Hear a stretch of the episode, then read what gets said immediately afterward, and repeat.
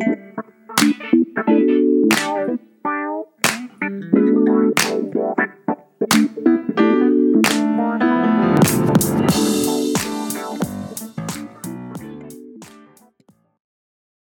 to From City to the World. I'm your host, Vince Boudreau, the president of City College of New York.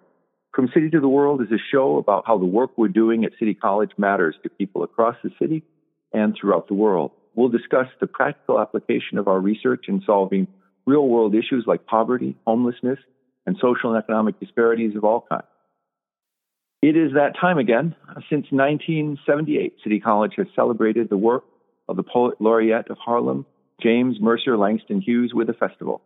Now, most Harlemites know of the literary contributions of Hughes, but if you're listening from another state or country, let me just give you a brief history of his life and work. You can't talk really about Harlem Renaissance without including the work of Langston Hughes. He was born in 1902 and passed away in 1967. In 1926, his first volume of poetry, The Weary Blues, inaugurated a style of poetry that was imbued with the rhythms of jazz and blues. He lived in and traveled to many places, including Africa, Mexico, France, and Asia. He wrote plays, uh, one novel, two autobiographies, and a newspaper column that was dedicated to the depiction of urban African American life. This year's 42nd annual Langston Hughes Festival will soon be on Zoom. In fact, it'll be on tomorrow. It'll include a symposium from 12:30 p.m. to 2:30 p.m. and an evening ceremony from 6 p.m. to 8:30 p.m. The festival is produced by CCNY's Black Studies program, and I should say that over my 30 years at City College, I have watched the literary greats of African and African American literature come through this program and talk about their work. It is one of the premier cultural events that we do at City College every year, and I hope you all find an opportunity to to to listen in. So the first half of today's show has our guest, director of our Black Studies program, no stranger to our show, Professor Vanessa K. Valdez. And on the second half of the show, we are honored to have this year's recipient of the Langston Hughes Medal, Dr. Michael Eric Dyson, join us. Now, let me tell you a little bit about our first guest, Professor Valdez. She's a graduate of Yale and Vanderbilt Universities and is a professor of Spanish and Portuguese language. Her research interests focus on the cultural production of peoples of African descent throughout the Americas, in the United States and in Latin America, including the Caribbean and Brazil. She's the author of Oshun's Daughters, The Search for Womanhood in the Americas, that came out in 2014, and Diasporic Blackness, The Life and Times of Arturo Alfonso Schomburg, which is, uh, came out in 2017. She has an edited book that we are all waiting to come out, should be out this year, called Racialized Visions, Haiti and the Hispanic Caribbean. And that recenters Haiti, the first black republic in the hemisphere, in the context of Latin American studies. Professor Valdez, welcome back to From City to the World. Thank you, President Boudreau, for this invitation. You're quite welcome. We're always glad to have you here. I want to talk just to start about the Langston Hughes Festival. Like uh, all events in the age of COVID 19, it's being recorded and produced on Zoom. But I wonder if you could start off by telling our listeners where they might be able to access this. In the future, we'll be on our Langston Hughes Festival YouTube page as well as on our CCNY Langston Hughes Festival page. So, Vanessa, could you just talk a little bit about um, the Langston Hughes Festival, the legacy of it? What did we establish it to accomplish? And looking at back over the years, um, just talk a little bit about who's come across our stage and what they've brought to the conversation. So, Ray Patterson was a professor here at City College, who's a professor of English. Um, he was a graduate of Lincoln University, which is ultimately where Langston Hughes received his degree um, after studying uh, here in New York City at Columbia. And so, Ray Patterson was a writer and a poet, and he established this back in 1978. And so, this is our 42nd um, convening of this festival, and it is to honor writers, um, intellectuals of the African diaspora. And so our, you know, our first recipient was James Baldwin. And so over the years, you know, everyone from Toni Morrison and Toni Cade Bambara and Alice Walker, Maya Angelou, um, Chinua Achebe, Nikki Giovanni. I mean, these are some of the giants, you know, Lucille Clifton that we've honored. And in most recent years, I'm so very grateful for my predecessor, Retha, Retha Powers, who as director, um, she honored Ntozake Shange before she passed away. You know, we've honored Zadie Smith, um, Hilton Als. Last year, Rita Dove came, of course, on campus because we were on campus. And so, you know, it is our very, very great honor to this year be, be celebrating the life and work of Michael Eric Dyson. So the event takes place in two chunks, right? There's a 1230 symposium and then an evening award ceremony. I wonder if you could just tell us a little bit about, about, you know, what those two events look like. So the afternoon symposium is really an opportunity for um, other writers or intellectuals to really present their takes on the honorees' work. And so this year, um, most of our panels have actually, our panelists have been either mentored directly or indirectly by Dr. Dyson. Um, and so we have, you know, names that I think many of our audience are familiar with on MSNBC or on CNN. So we have, you know, Brittney Cooper, who is a professor at Rutgers, Marc Lamont Hill is a professor at Temple, um, Mark Anthony Neal is a professor at Duke University, Tracy Sharpley Whiting is tremendous. She's at Vanderbilt University, um, and Joan Morgan is down at NYU. And these are folks who have been in certainly within African American letters. I mean, they are giants in their own right, each and every single one of them. Um, and so we'll get a chance to hear them speak um, and our honoree respond. Um, and then our evening festival is really where we really lavish um, our honoree in terms of an, an attention. So I this year will be uh, conversing with our honoree, um, but there's also, you know, there's a normally a musical performance. This year it'll be a spoken word performance and we we have a reading, um, and then there's a response to whatever our honoree wants to talk about at the end of our conversation. Um, and so, you know, we're just we're just really excited to to to have these two bookends um, and have as much time as we do with Dr. Dyson. So.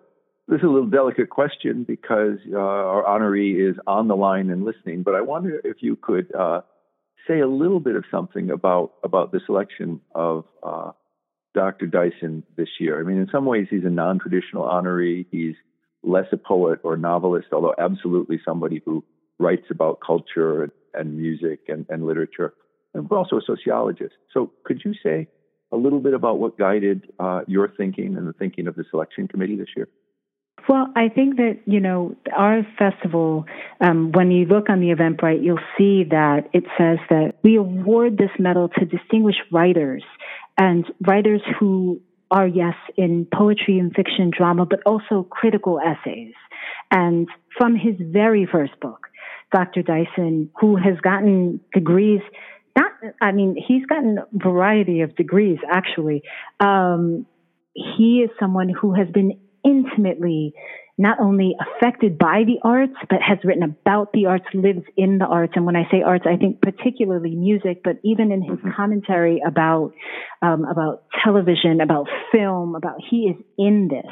And so I think, you know, in the first thought, quite frankly, my first thought, um, in this, you know, we began planning this, this incarnation of our festival prior to COVID. And, you know, when COVID hit and when the city shut down, my first thought was, you know what, maybe we'll do some, you know, we'll, we'll put a pause on the festival or we'll do some virtual event that honors our past honorees. You know, we have other, um, other decisions to be made, other options. And then, you know, George Floyd was murdered. Ahmaud Arbery was murdered prior to that, and then George Floyd was murdered. As we were all um, really truly grappling with this moment, right? And celebrating Juneteenth across the country, right? You know, we, I think it, it really calls for, you know, us as an institution. And quite frankly, you know, I was following your, um, from the presidential perch, what you have said about our mission, right, at City College as being a school that is anti-racist and that, you know, that as being inherent in our mission. And so I wanted to find someone that spoke to this moment. And quite frankly, a community member emailed and said, you know, and I, we were grappling with this, and a community member said, what about Michael Eric Dyson? And that was it. There was no other choice after that. Terrific. It's a great choice. Um, yeah, you know, when we talk about the college's uh, mission, a big part of it is its public mission. It's public mission nationally, but certainly to our Harlem community. So I want to say again, we want uh, our neighbors and our friends to be a part of this celebration of African American culture. And now we are honored to have our conversation joined by this year's recipient of the Langston Hughes Medal, Professor Michael Eric Dyson. Dr. Dyson, Michael, welcome to From City to the World. Mr. President, Professor Valdez, thank you so much for this uh, wonderful opportunity. Let me uh, tell our listeners a little bit uh, about you. Dr. Dyson is the newly named Centennial Chair and University Distinguished Professor of African American and Diaspora Studies in the College of Arts and Sciences.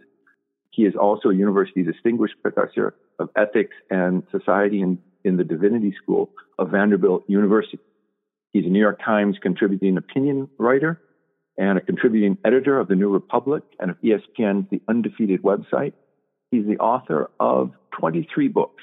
His new book, Long Time Coming Reckoning with Race in America, will be available on December 1st. He's a prominent leader, and his thoughtful commentaries often propel him to the national stage. He's taught at Brown University, University of North Carolina in Chapel Hill, Columbia University, University of Pennsylvania, and Georgetown University. He's won many prestigious honors, including the American Book Award and two NAACP Image Awards.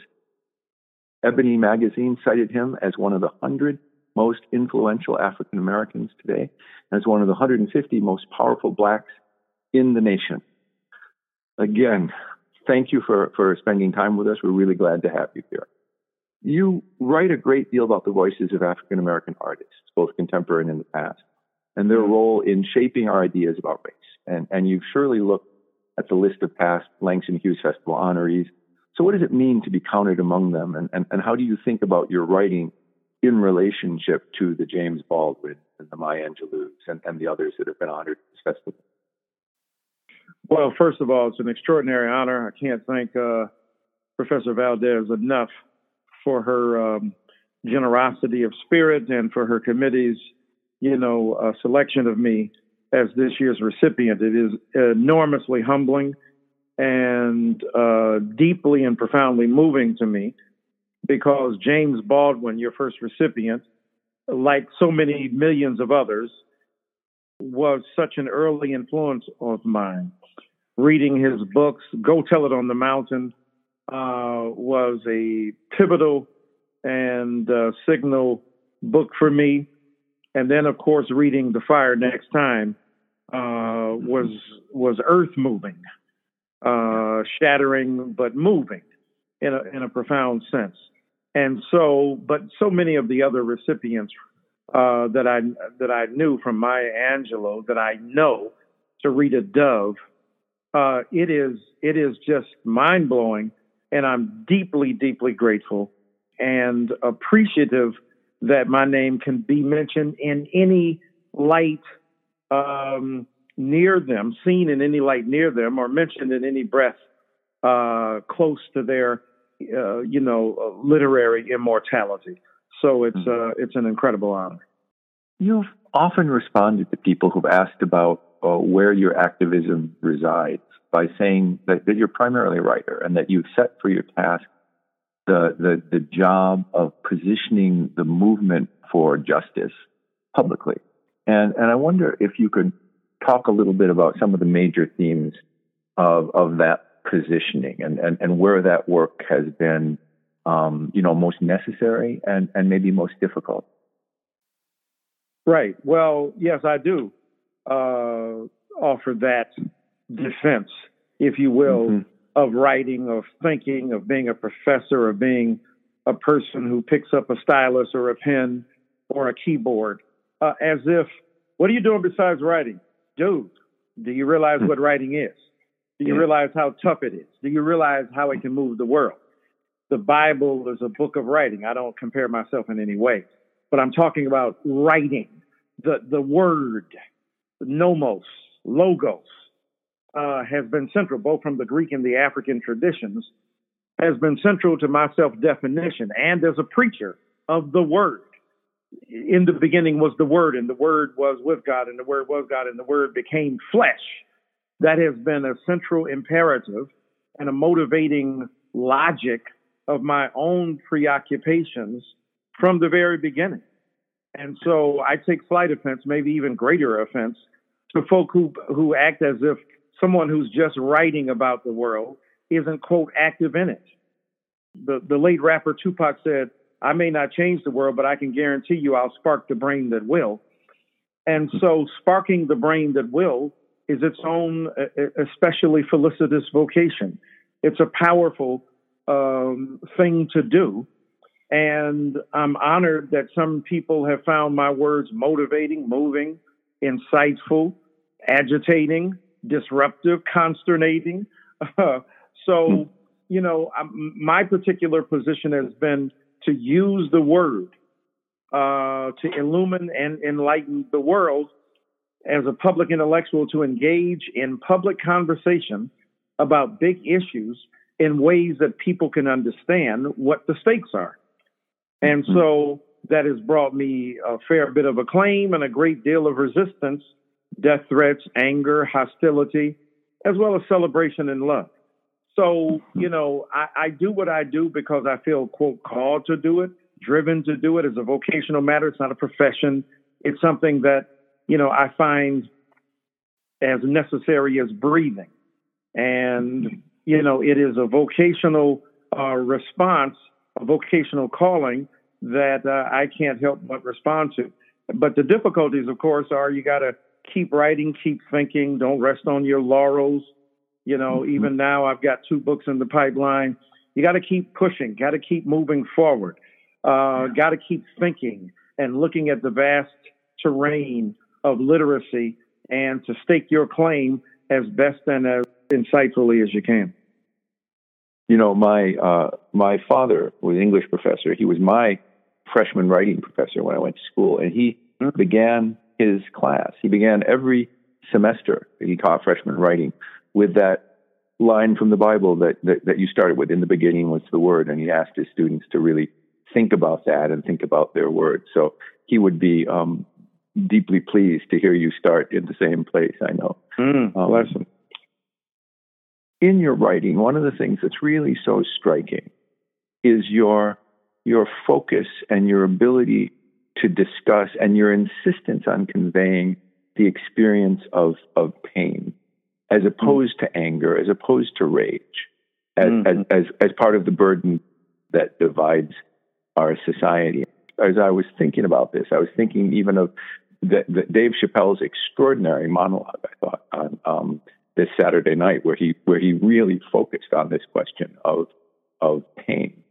And I mm-hmm. wonder how how difficult you found it to get our broader society. And of course, I, I, you know I mostly mean well, you know white people who are listening to mm-hmm. this to think about the politics of racial injustice as defined by pain instead of anger or resentment or any of the other things that seem to come so easily to hand when when some people talk about race and politics in America. Right. Well, those are different moments, different gestures. Some could say a triple-headed hydra, a hydra-headed, you know, uh, expression of anger, of hostility, resentment. Those are all understandable to be certain, and have their place. You know, it was James Baldwin who said that to be a Negro in America and to be relatively conscious is to be constantly enraged. So we know that even the most eloquent spokespeople for the race have tried to channel the legitimacy of rage. Rage is often love turned inside out. It is, you know, an especially acute sensibility that is felt when what is expected uh, is not delivered. But pain mm-hmm. I think is a kind of vulnerable rage, isn't it? It's a kind yeah. of empathy with the other that I'm not trying to harangue you or hurl epithets at you. I'm trying to get you to understand the suffering that we as human beings endure. That if you look honestly and openly in your own heart and soul and spirit, you'll discover you have pain too. And what's mm-hmm. interesting, of course, is that the pain of the other is often asked of Black and Latinx people to understand. Think about it. Mm-hmm. In the 2016 election, think about the white people and the white working class. And this this this election was a referendum on the elites who failed to listen to them, hear their pain and their anger. I mean, is that how we do it? Right? We we ask, and we should, by the way. I don't disagree with that at all, except sometimes the pain of white people has been at the expense of black people. Mm-hmm. Right? So part of the pain, right, part of the anger and hostility of working class white Americans or rich white Americans has been to impose limits on black and brown peoples, on indigenous people. It, again, it was Baldwin that said, you know, we can all get along and we can talk and we can try to talk about transformation, but that ends the moment your self expression rests upon killing me, denying me my personhood, my identity. And so much of the hostility of whiteness, think about it, is expressed that way. White people get mad during pandemic, take guns, head to state capitals, and threateningly and dangerously put at risk the lives of others, both by not wearing masks and by wielding weapons that can potentially be turned against governors of Michigan. Oh, was it just merely symbolic? Then why is it that the FBI arrested a phalanx of people, a gaggle of goons, who were intending to kidnap the governor, Gretchen Whitmer, of Michigan, to put her on trial and then execute her?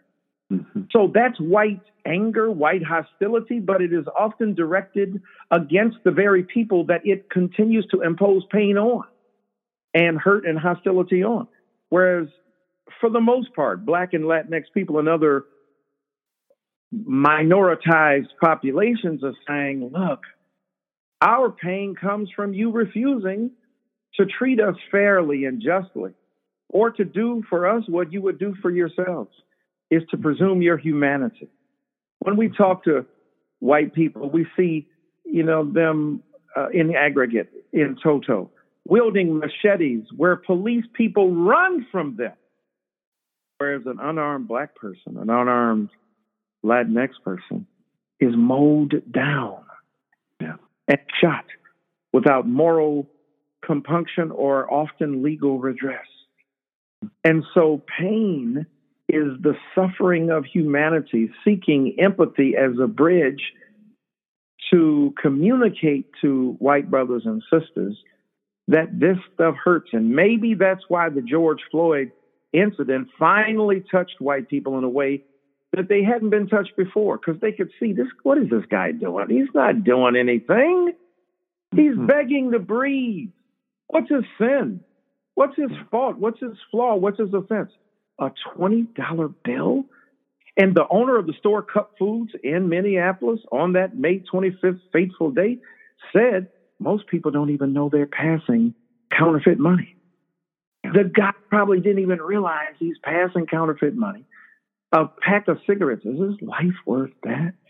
Look at the pain. Many white people say, wait a minute, now there's, there's no escape here, no hiding place down here. We can't say he was being belligerent nasty, hostile. What happened before? The only resistance he offered was because he was six foot six. We couldn't take a true measure of his impressive physical stature because he was laid out prostrate on the ground. But the thing is, they saw he's begging to breathe. He's calling his mama. He's asking. He's being even nice. Mr. Officer, he's saying. And yet, Derek Chauvin's knee rests faithfully on his neck, pouring into it, boring into it with a lethal intensity to Mr. Floyd's severely depressed column. And so many white people saw this for the first time and felt the pain that black people have been trying to express. So pain is critical as an expression of empathetic identification with the other.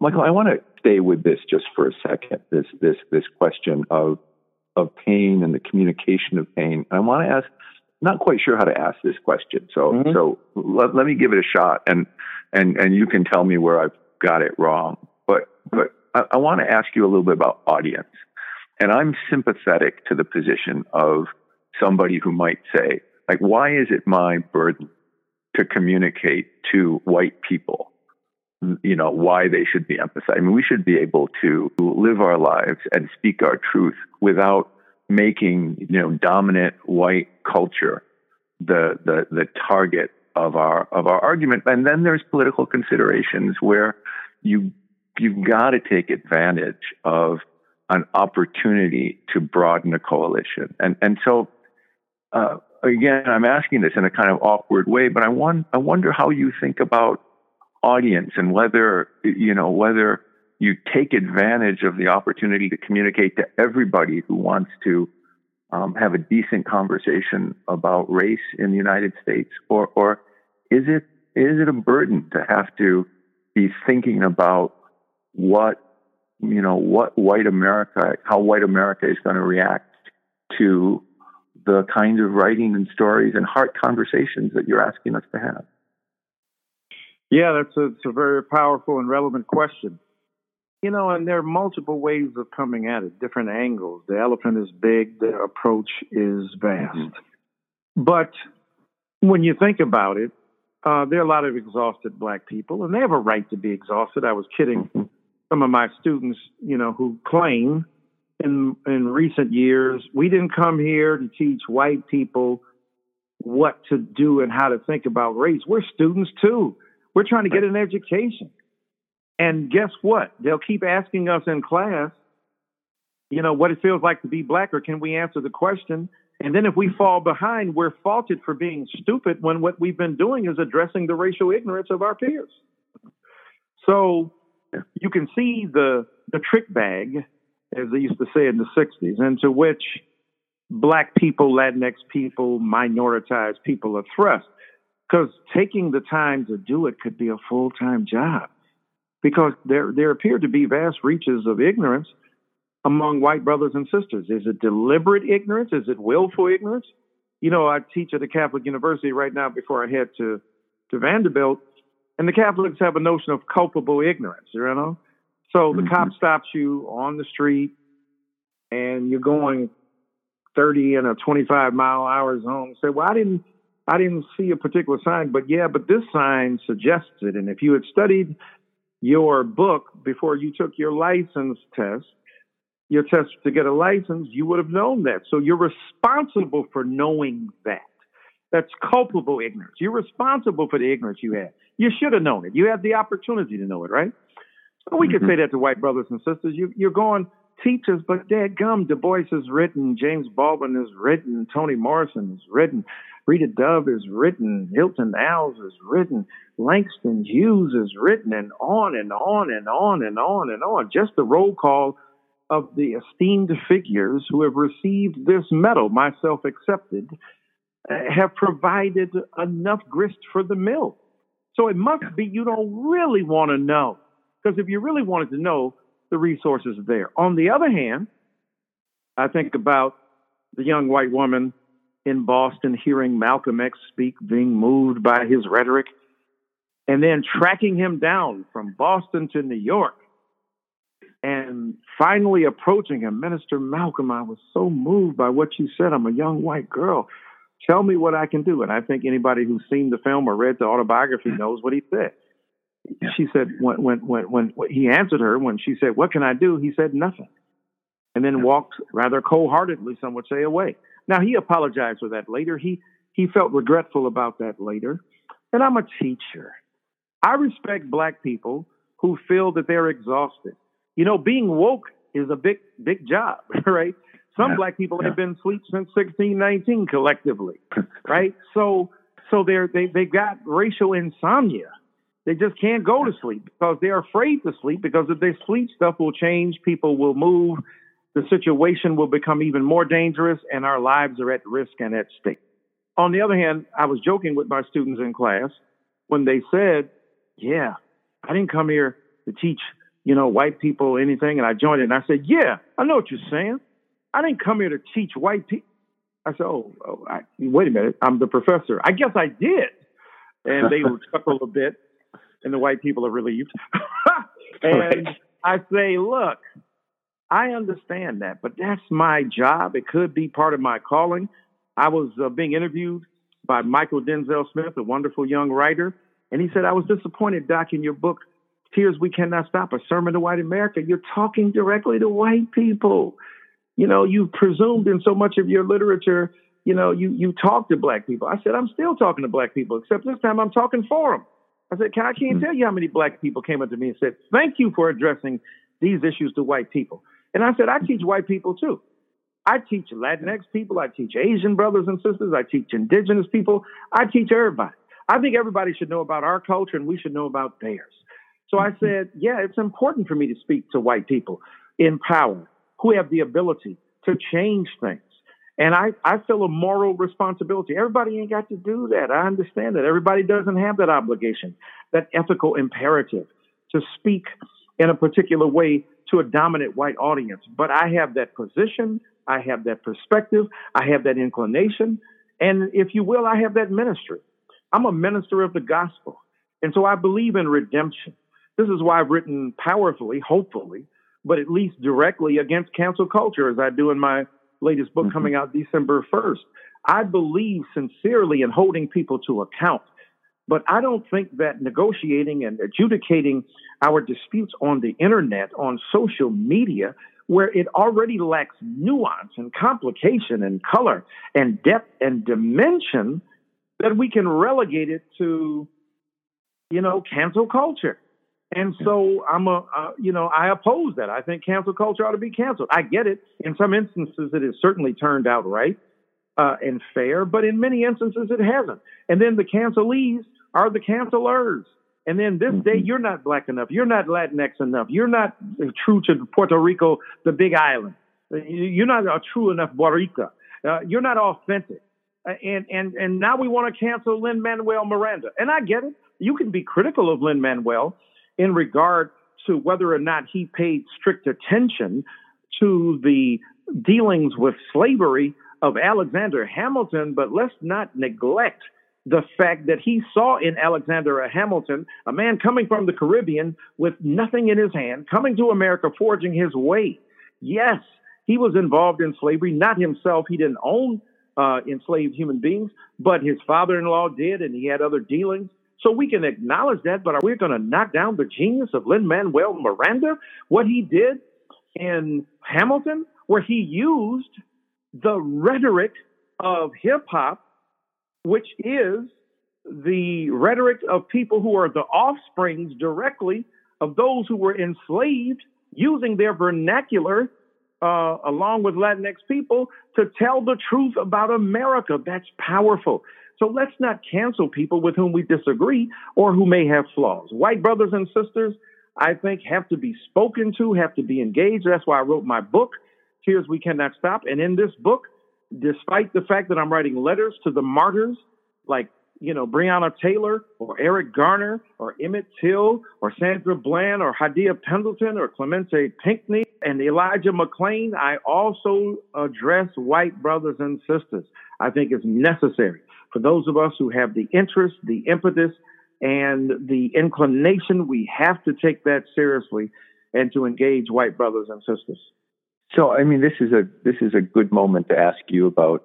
You know, we're only three days past the election being called by CNN for Joe Biden, and it's absolutely a moment for a lot of people to celebrate. But we also know that 70 million people voted for the current president, and and maybe not because he has been, um, shall we say, accommodating to white supremacist uh, positions, but at least they voted for him in the knowledge that he has been. And I wanted to ask, you know, is this in any way a kind of of a revelation about where we stand as a, as a society? Is it something that that you've kind of known all along? And and with that as backdrop, what do you think the way forward is for? Yeah, it's uh, not surprising, but still disappointing, still astonishing and more people voted for Trump after knowing four years of what he has given us than before when they could claim a kind of ignorance, right? Uh, we didn't know. Uh, you said he was going to do that, but we didn't believe it. So, you know, we, we, we put him in office and now we saw what he is. Well, let's be honest. You know, the, the big argument was, well, if you vote for Trump, you're not an automatic racist. Okay. But my God, you're voting for a guy who is. Mm-hmm. And you're saying, look, I can put his racism aside because it might help my checkbook, might help my pocketbook. Or, to be more honest, it, it helps my standing as a poor white person or a working class white person or a rich white person in this culture. The rich white people, he's going to save my pocketbook and my taxes. The working class white people, uh, he's extending a healthy economy that was given to him by by uh, Barack Obama and Joe Biden. And for working class white people, he ain't really much interested in representing your your your particular ideas and interests because the people he put into office um, were mostly billion millionaires, and some of them, you know, extremely most of them very rich people. I want to say to white brothers and sisters, like Malcolm said, have you been hoodwinked? Have you been bamboozled here? And if not, then own up to the fact that Donald Trump he's the avatar and symbol of white supremacy. He ain't started it. And he is produced out of a womb of intolerance and extraordinary bigotry and hostility and anti blackness. He announces his presidency, that is, his run for the presidency, by descending the escalator in Trump Tower and proceeds to beat up on Mexicans as rapists from the very first note, it was a note of anti humanitarianism. It was xenophobic. It was racist. And since then, we've seen the investment in lies and untruth and anti science. And it is astonishing. It is breathtakingly problematic and pathological and malignant. The mendacity that flows unchecked by people who are complicit. Um, Mitch McConnell, as the head of the, the leader of the Senate in the majority party, um, or Lindsey Graham, and the, the patent hypocrisy of these men who, when Barack Obama, with 10 months left, wanted to put Merrick Garland forward as the nominee for the Supreme Court, wouldn't even hear it, wouldn't even take it into consideration.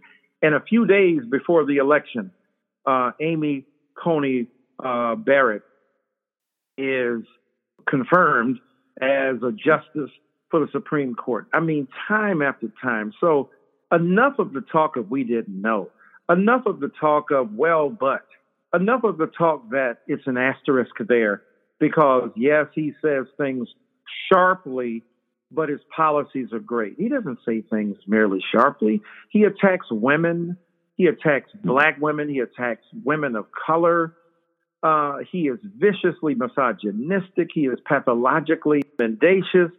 And all of this means that 70 million people saw that it was still a viable prospect to embrace this man and to send him back to the White House. That is astonishing. Not surprising, but mm-hmm. astonishing. And that means we got a lot of work to do to address mm-hmm.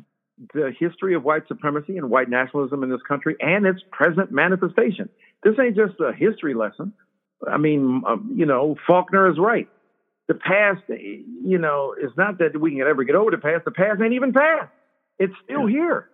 And so this renewal of the Confederacy, this fighting over flags that are flying to celebrate a dominion of deceit and dishonesty and dishonoring of the American compact. The irony is, black and Latinx and other poor peoples and peoples of color whose backs are against the wall are more faithful to the ideals of this nation and therefore arguably more patriotic than the very people who claim it, but who are willing to look the other way.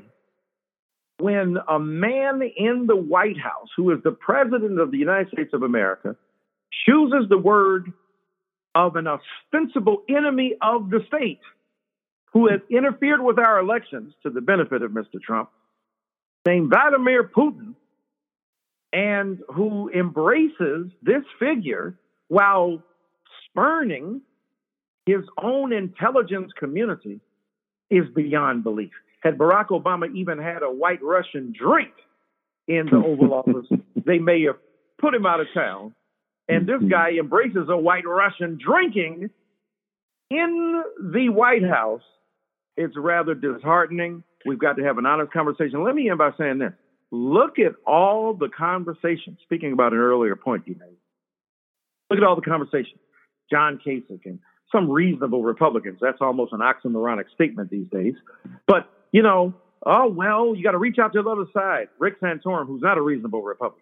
You got to reach out to the other side. It's, we haven't even gotten into office, the, the Democrats, the progressives, the liberals, that coalition. They haven't even gotten into office, and you're encouraging them to think about the other side and the hurt and pain of those 70 million. But I didn't hear them four years ago when Trump got in, you know, be very mm-hmm. careful about the lives of black people who feel vulnerable as a result of the election of this man. And he did nothing but reinforce that fear over the next four years. And not a peep, not a word from the same people to be concerned with Latinx people, or black and brown and red and yellow people in this country. It's revealing and indicative of the fact it's not just Trump, it's a bunch of people, millions of people who either endorse his viewpoints or permitting them to persist regardless of whatever problem they may have and find him a reasonable articulation of their view of America. That's that's painful, that's astonishing and dangerous and quite troubling. When you wrote about Hurricane Katrina, you talk about the neglect of of black people and, and as if it you know as if it's almost a more um, dangerous act of violence than than than the focused violence that's visited on black people by police brutality and the casual turning away from black people in need that defined what happened in New Orleans and other places after that. And I'm I'm thinking about that a lot in the wake of this election because one of the you know, obviously one of the complaints and but observations of, of political scientists who think about race and electoral politics is every four years we talk about how uh, people are elected on the backs and uh, behind the effort of black voters, black women, um, and then there's this disappointing aftermath where policy doors closed and and the sort of exposed needs of the black community and, and community of people in, in need are not responded to. And, and, and so I wonder, you know, is there any reason to believe African American Indian woman as vice president, Georgia coming over to the Democratic side without doubt behind the effort of, of Stacey Abrams? Is, is, is there any reason to believe that the policy aftermath of this election is going to be less neglectful than it has been in the past? Yeah, that's um, you know it's an important and uh, great question, and yeah, it it despite the enormous celebration of the historic event of my friend Senator Kamala Harris, now Vice President elect Kamala Harris, the first black, the first black female, the first female, the first black female, the first Asian female, Southeast Asian female, the first woman to occupy that office. We saw the birtherism that was unleashed against Barack Obama 12 years ago with Donald Trump. We saw it repeated throughout his presidency. And there's little doubt that that Vice President Harris will be subject to the same acrimony, but it's clear she's a very tough woman. She's made for this. She has a tough exterior and a determined spirit to stand up and appeal to, even though it's become cliched, uh, Lincoln's term of the better angels of our nature. There will be the outpouring of hate and disharmony but there will also be extraordinary love and consideration and appreciation uh, for what she represents. And the hard road of governing, there will be legitimate criticism uh, waged against her. Uh, and, you know, President Biden, if they don't due to the to the principles that they express. But look at the extraordinary thing that Biden did. He says directly to black people, hey, I owe you and I will mm-hmm. take care of you in this administration. That is extraordinary. Has any other president ever really said that? To the consternation, to the to the neglect, to the regret of many, it was um, you know the failure of even the Obama presidency to be that explicit. Some felt that he couldn't be, some felt that he should have been. Uh, but to make such a clear statement and to have a woman like Kamala Harris, who is a graduate of an HBCU, the Obama administration had had some complicated relationships to HBCUs and had put forth some policies that were deleterious to them. Here's a woman who graduates from an HBCU, who is part of a sorority. So it's a complicated, nuanced perspective we need to adopt. Yes, there will be the resistance to her. And as you said earlier, when I talked about the kind of refusal to acknowledge the humanity of Black people and Hurricane Katrina, or my book on Bill Cosby, both of those mm-hmm. books show me grappling with poor Black people, defending them against an act of nature and an act of a human being who was grossly insensitive to the plight and predicament of the poor Black folk that he assailed. And perhaps one of the most bitter ironies of all is that now that he is himself in trouble, he claims the same racial argument that he maligned poor black people for using not 10 years before. When you look at the complicated situation, yes, there will be hurt and pain and agony and drama and anti blackness and anti Asian sentiments. And, you know, here's a president who talks about the Chinese flu. So the anti Asian sentiment in this country is deeply entrenched.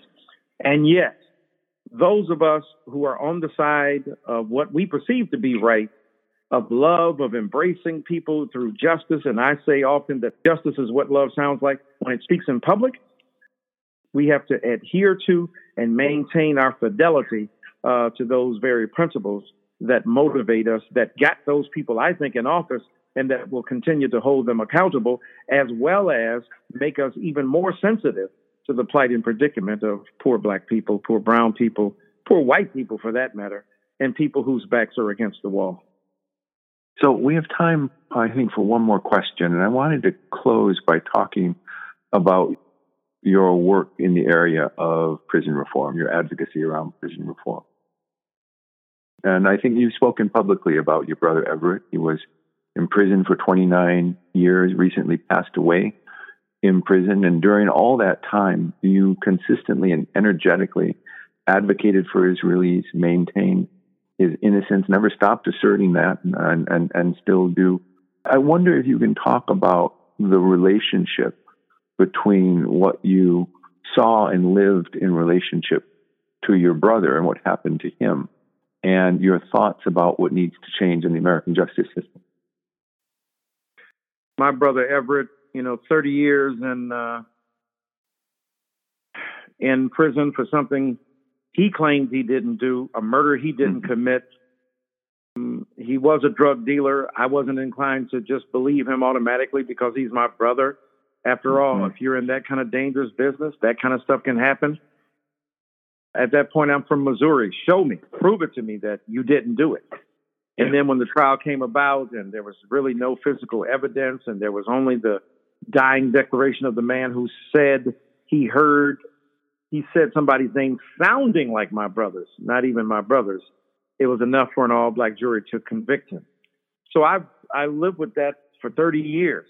The economic drain on his family, uh, the emotional drain, him being cooped up, caged up for a crime he didn't commit as he contended. Uh, we were featured on CNN's first Black in America with Soledad O'Brien at the helm. A lot of people were deeply intrigued and understanding of the complicated situation. One brother at Penn, at University of Pennsylvania, then teaching another brother in the Penn at um, in Michigan and and throughout its uh, different uh, counties, and it was tough. You know, I I certainly was impacted by his plight. I certainly believe that there were so many black people who were locked up who weren't even accused of committing a crime like his, nonviolent drug offenses. And yet they were in mm-hmm. prison for 20 and 30 years. People just serving life for a nonviolent drug offense. It's extraordinarily painful. And then when we talk about the prison pipeline, the school to prison pipeline, when you got kids being kicked out of school at three and four, well, six and seven and eight years old, and then they're sent to juvenile detention, and juvenile detention becomes a feeder to jail. Jail becomes a warehouse for prison. And the way in which there is a line of increasing uh, ensnarement that happens with uh, many black and brown bodies ending up, I think, unfairly, unjustly in prison. And now that we have white brothers and sisters who are victims of opioid addiction, they are being hospitalized and medicalized instead of being criminalized like black and brown people when we were victims of, you know, crack cocaine. So the disparity is glaring. And again, the racial injustice monumental and it has to be addressed. It has to constantly be talked about, spoken about. Uh, the disparities in sentencing when powder cocaine got you a far less harsh sentence than crack cocaine, or it took only $25 of crack cocaine to get you the same thing for abusing $10,000 of powder cocaine. So, and we know mm-hmm. powder cocaine was being disproportionately consumed by white brothers and sisters, white people in general. Uh, do more drugs by self reporting than black and brown people, and yet black and brown people are going to jail and prison. So this is an ongoing plague that we have to confront in our own culture. And my brother's case, uh, painful as it is, uh, reminds me of that daily. Well, um, thank you. Um, thank you for listening to From City to the World. I'd like to give a special thanks to our two guests, Professor, author, and Director of CCNY's Black Studies Program, Dr. Vanessa Valdez, and professor, author, and national commentator Michael Eric Dyson, who is this year's recipient of the Langston Hughes Medal at City College. The show is produced by Angela Hardy and yours truly, Vince Boudreau. Dr. Dyson, Dr. Valdez, thank you so much. Really appreciate both of you being on the show today. My great honor. Thank you so kindly. Thank you.